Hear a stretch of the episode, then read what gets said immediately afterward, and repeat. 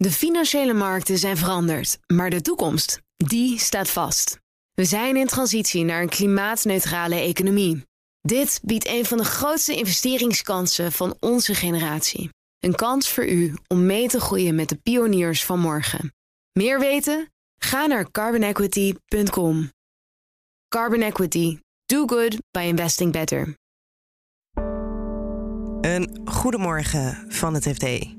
Ik ben Pauline Huuster en het is dinsdag 12 juli.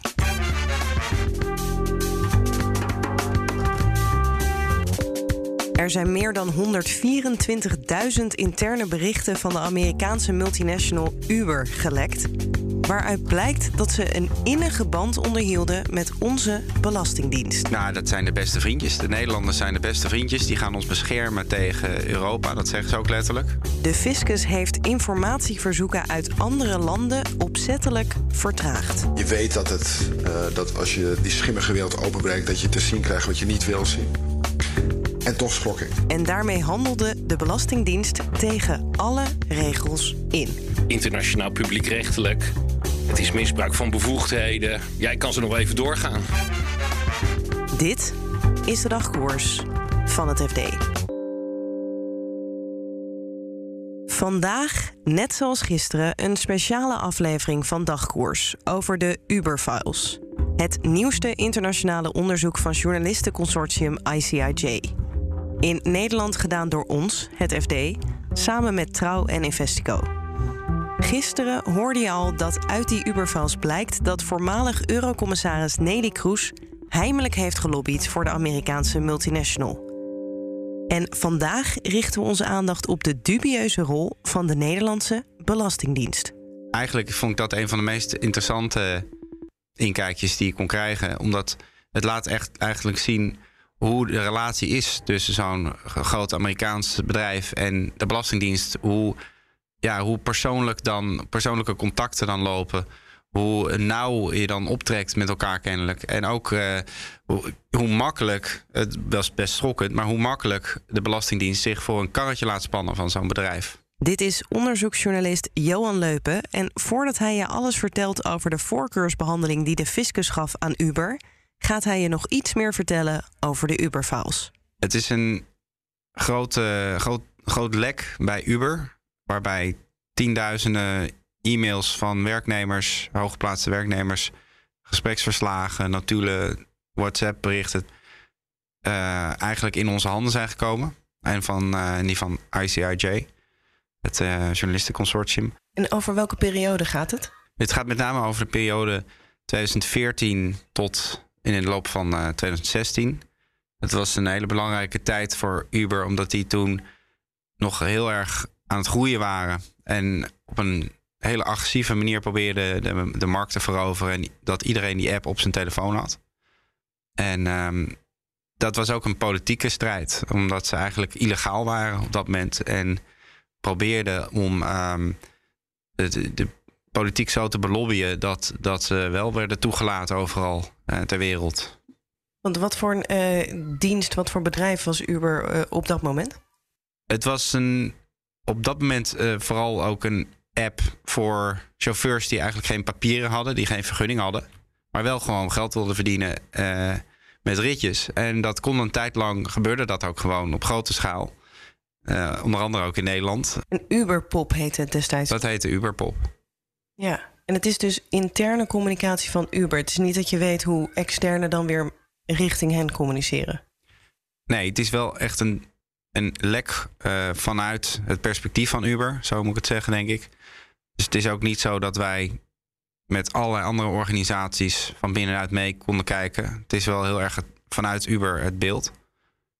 Maar het is wel heel, heel gedetailleerd over welke overleggen ze plegen, welke kopstukken, politieke kopstukken ze dan proberen in beweging te krijgen, welke lobbyisten dan daarop gezet worden, hoe dat gaat, uh, frustratie, invallen, wat doen ze op het moment van een inval, uh, hoe wordt er dan gereageerd, uh, schelden over en weer.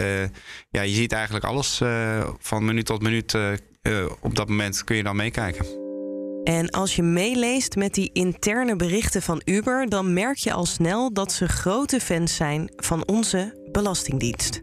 Nederlanders zijn de beste vriendjes. Die gaan ons beschermen tegen Europa. Dat zeggen ze ook letterlijk.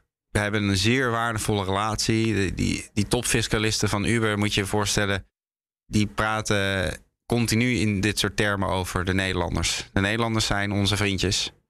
En uh, hier kunnen we wat regelen in Nederland. En de andere landen die worden toch meer gezien als ja, onvoorspelbaar, eng.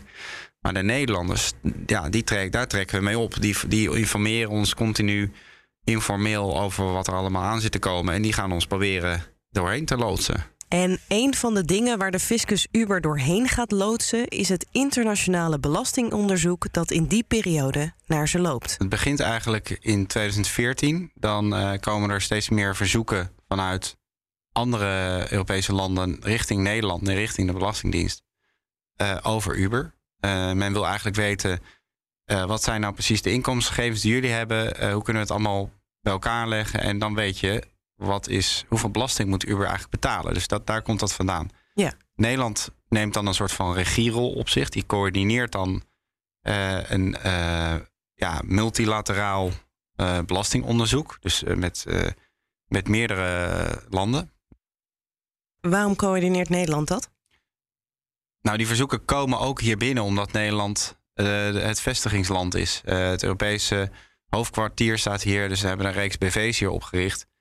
En dit is toch wel het land waar, alle, waar alles doorheen stroomt dan voor Uber. Dus het is ook logisch dat ze er hier uitkomen. Ja. En Nederland pakt dan de regie, maar gaat zelf ook bepalen van nou, dit gaan we voorlopig even niet doen. En dit gaan we uh, de allerlaagste prioriteit geven. Wat is de reden waarom de Nederlandse Belastingdienst vertraagt voor Uber? Wat heeft Uber eraan dat dat langer duurt? Nou ja, ze zitten op dat moment ook een beetje in limbo in, eh, met hun verdienmodel, wat eigenlijk ja, uh, niet legaal is. Ze proberen dat via een hele agressieve lobby legaal te krijgen in allerlei landen. Uh, daar moeten wetten voor op de schop. En dat kost gewoon veel tijd. Dus die tijd is voor Uber ontzettend kostbaar op dat moment. Want het kan natuurlijk het verschil maken tussen wel of niet succesvol verdienmodel hebben. En die tijd die geeft de Belastingdienst eigenlijk. Dus die zegt ook van hoeveel tijd hebben jullie nodig, zeggen ze op een gegeven moment ook expliciet. Ja, het schokkende is dat Nederland dan vervolgens een houding aanneemt die ontzettend vriendelijk is richting dat bedrijf. En uh, ook ondermijnend richting de, de andere lidstaten. Uh, want als je er gewoon, je moet, uh, dat staat ook in allerlei verdragen en, en alle, allerlei wettelijke kaders. Als zo'n verzoek binnenkomt, moet je onmiddellijk die informatie overdragen. Zo snel mogelijk eigenlijk. En hier zeggen ze eigenlijk dat ze expres zo lang mogelijk erover gaan doen. Zonder dat ze zeggen, we gaan het helemaal niet geven of gaan het verstoppen. Dat, dat, dat, kan het, dat is natuurlijk nog erger. Maar je ziet wel dat ze expres de boel hier aan het vertragen zijn. Voor Uber. En Uber is daar dankbaar voor. Dat ze het even laten rusten. Uh, vanwege de particuliere belangen van Uber. Ja, dat is natuurlijk een hele rare situatie. Dit is Jan van der Streek, hoogleraar belastingrecht aan de Universiteit Leiden. Hij heeft op verzoek van het FD uitvoerig de Uberfiles bestudeerd. En hij vindt het niet te verantwoorden dat Nederland in de loop van 2014 al informatieverzoeken krijgt van andere landen en die vervolgens eindeloos laat slepen. Nou ja, kijk, in dit geval gaat het om zogenaamde groepsverzoeken. Hè. Dus normaal doet een land een verzoek van we willen over die en die belastingplichtige, eh, dat is meneer X of mevrouw X, en, die, uh, die, uh, die heeft die en die geboortedatum, we willen die en die informatie. In dit geval vraag je naar een soort ja, groep. Willen van alle Zweedse taxichauffeurs wil Zweden de informatie hebben. Ja, dat, dat is op zich een, een, een lastiger verzoek. En dat vergt ook uh, op grond van uh, internationaal recht een nadere onderbouwing. Uh, waarom Zweden dat wil hebben. of dat wel van belang is voor de belastingheffing in Zweden bijvoorbeeld. Uh, dus daar mm-hmm. kan wel enige vertraging optreden qua afstemming en van nadere verduidelijkingen vragen. Maar ja, hier, hier ja, volgens mij, hier, zeg maar, hier gaan we over een jaar heen. Ja, dat, dat lijkt me toch moeilijk. Ik kan me moeilijk voorstellen dat die vertraging daardoor komt. Uh, uit de Uberfiles blijkt dat die vertraging echt te maken uh, heeft met het, het, het comfort bieden aan Uber. Uh, om nog niet spullen uit te wisselen met andere landen. En er speelt nog iets anders. Uber wordt ook informeel op de hoogte gehouden van de staat van het belastingonderzoek naar ze en hoe andere landen Uber aan willen pakken.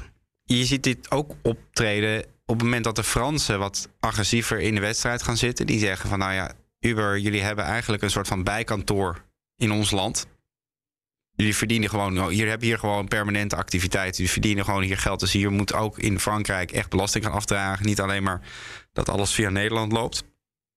Dat probeert natuurlijk Uber zo lang mogelijk uh, ja, te bestrijden. Uh, want dat, dat zou kunnen betekenen dat andere landen ook die uh, claim gaan leggen op ze. En dat ze dus in alle landen BTW moeten afzonderlijk gaan afdragen. Dat maakt het hele verdienmodel ja, veel uitdagender, veel lastiger. Um, en dat is dus ook een schrikbeeld dat de, de Fransen zo zich opstellen. Vervolgens biedt Nederland, Nederland waarschuwt hier eigenlijk voor en zegt ook: wij, gaan voor jullie lobbyen. We gaan proberen de wat minder rigide houding daar te krijgen en te zorgen dat dit van tafel gaat. Dat, dat is eigenlijk wat je ziet in de communicatie bij Uber. Van die, die Nederlanders gaan voor ons een heel belangrijk gevecht uh, uh, bevechten, zeggen ze dan ook letterlijk, zegt, uh, zegt die, die belastingbaas van Uber. En is de vraag, mag dat? Nee, daarom gebeurt het ook informeel. Ehm, want het is in strijd met de fiscale geheimhoudingsplicht. En die fiscale geheimhoudingsplicht die houdt in dat een ieder die betrokken is bij de uitvoering van de belastingwet. Uh, fiscale aangelegenheden geheim moet houden, zelfs ten opzichte van degene op wie ze betrekking hebben, in dit geval Uber. Uh, behalve als dat uh, noodzakelijk is voor de uitvoering van de belastingwet, dan hoef je het niet geheim te houden. Nou, het is natuurlijk niet noodzakelijk voor de uitvoering van de belastingwet om uh, geheime informatie te delen over uh, de standpunten van andere landen, de onderhandelingstactiek van andere landen, de, de dynamiek die zich afspeelt binnen zo'n uh, multilaterale belastingcontrole. Nee, dat is natuurlijk allemaal niet de bedoeling. En het is niet alleen niet de bedoeling, het zou ook strafbaar kunnen zijn. Ja, het is in elk geval een integriteitsschending van, van, ja, van de ambtenarencode. Het kan arbeidsrechtelijke consequenties hebben. Dat, ja, je kan denken aan een berisping, je kan denken aan ontslag. Uh, en als het opzettelijk is gedaan, als hier opzettelijk de geheimhoudingsplicht is geschonden, ja, dan is het zelfs strafrechtelijk vervolgbaar. maar ja, dan, ja, daar, daar, ja, het lijkt erop, hè, omdat er vanuit het perspectief van Uber lijkt het alsof de Belastingdienst opzettelijk het heeft gelekt. Hè, maar ja, dat, dat zien we dus hier vanaf één kant. Dus ik vind dat heel moeilijk om daar een finaal oordeel over te vellen. En die informatie die naar Uber wordt gelekt, dat gaat allemaal informeel, lezen we in de Uber-files informeel betekent dus al dat, dat ze zoveel mogelijk proberen via de telefoon te doen, dat het niet gedocumenteerd wordt. Nou ja, dan vraag je ook af waarom doen ze dat dan? Dan weten ze dus kennelijk dat het ook echt niet mag. En deze ambtenaren van de Belastingdienst, die dus geheime informatie over belastingonderzoek hebben doorgespeeld aan Uber, zijn niet de minste. Ik heb het idee gekregen dat het toch echt wel beleid is om Uber te helpen door de randen op te zoeken en soms er overheen te gaan. Uh, waarom zeg ik dat? Omdat we kwamen een aantal toonaangevende, uh, ja, noem maar even, functionarissen uh, tegen. Uh, ja, echt het hoogste niveau van de Belastingdienst is betrokken bij die, relatie, die Uber-relatie. Um, en die, die, die overleggen worden ook ja, worden, worden voorgezeten door dat soort mensen. Dus het is ook niet een meerdere kopstukken van de Belastingdienst die, die ook nu nog steeds um, hele invloedrijke posities hebben daar. Uh, dus het is gewoon niet zo dat uh, hier een paar losgeslagen uh, enthousiastelingen uit de bocht zijn gevlogen. Dat, dat kun je denk ik niet volhouden.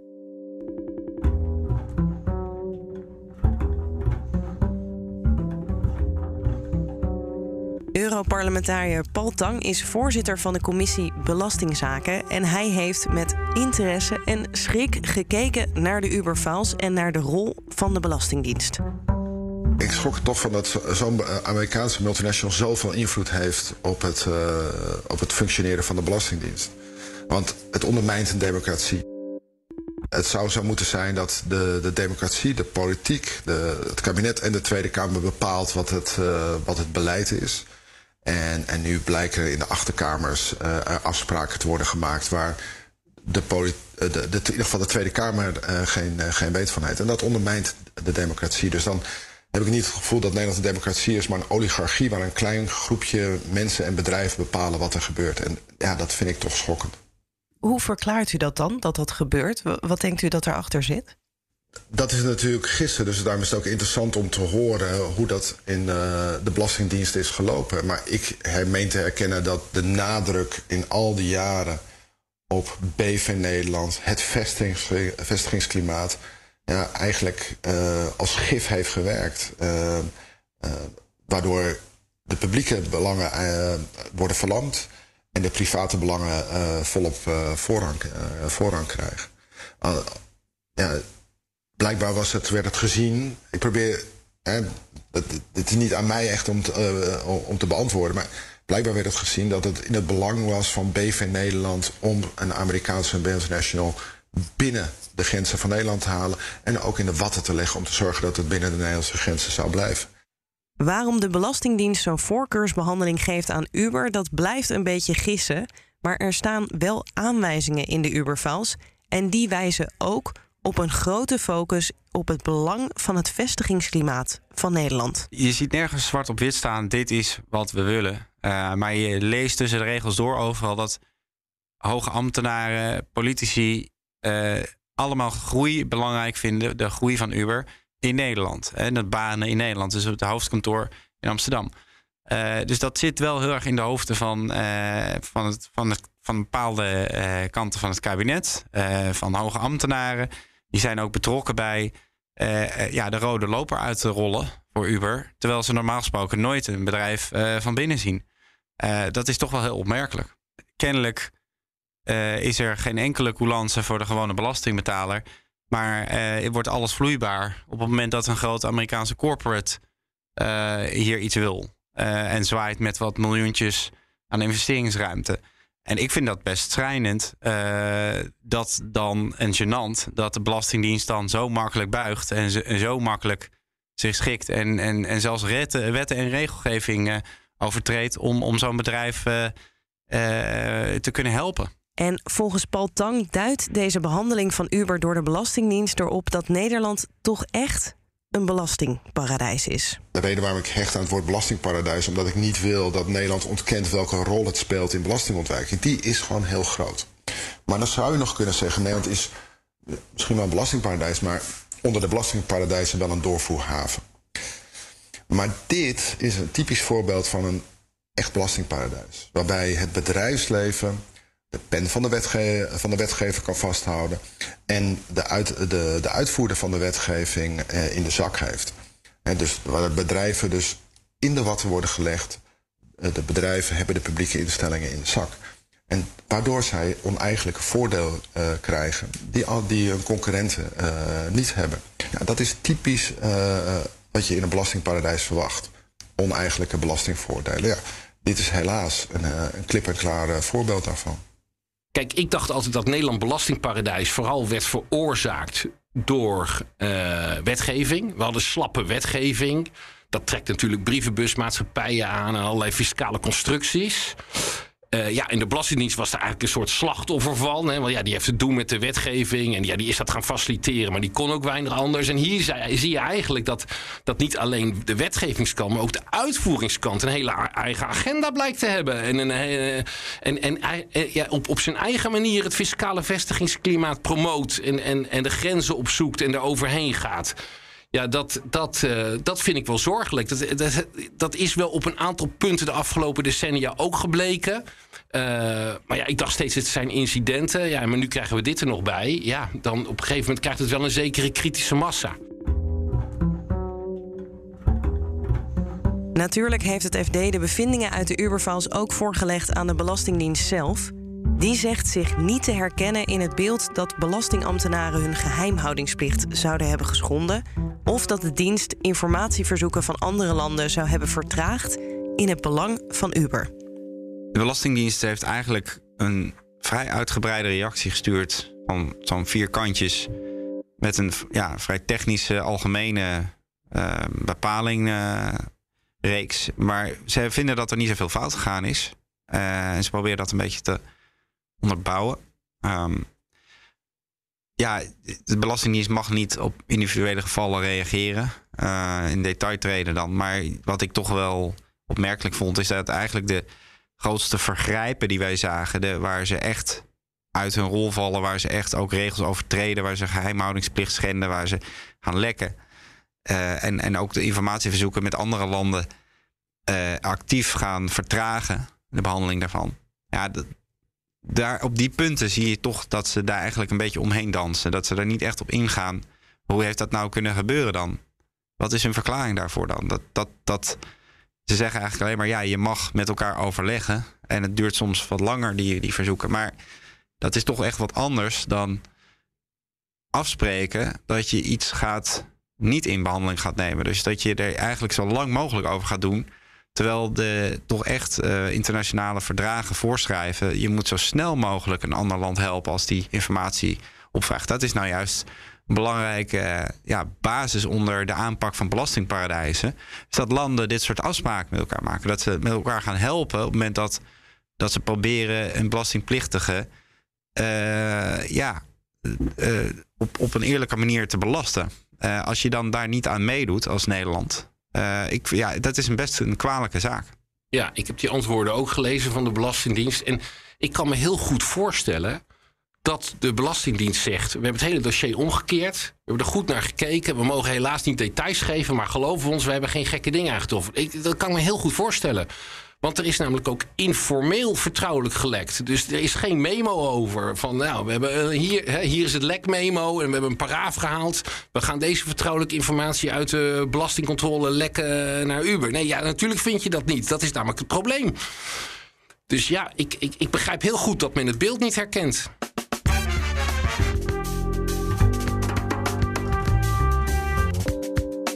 Dit was de dagkoers van het FD. Aflevering 2 over de Uberfiles. Gisteren was er dus ook eentje over Nelly Kroes... die heimelijk heeft gelobbyd voor het taxibedrijf. Mocht je die gemist hebben, zoek hem dan even op in je favoriete podcast-app. En daar vind je morgenochtend ook gewoon een nieuwe aflevering van Dagkoers. De verhalen over de Uberfiles die vind je op fd.nl. Voor nu een hele fijne dag en heel graag tot morgen. De financiële markten zijn veranderd, maar de toekomst, die staat vast. We zijn in transitie naar een klimaatneutrale economie. Dit biedt een van de grootste investeringskansen van onze generatie. Een kans voor u om mee te groeien met de klimaatoplossingen van morgen. Meer weten? Ga naar carbonequity.com. Carbon Equity. Do good by investing better.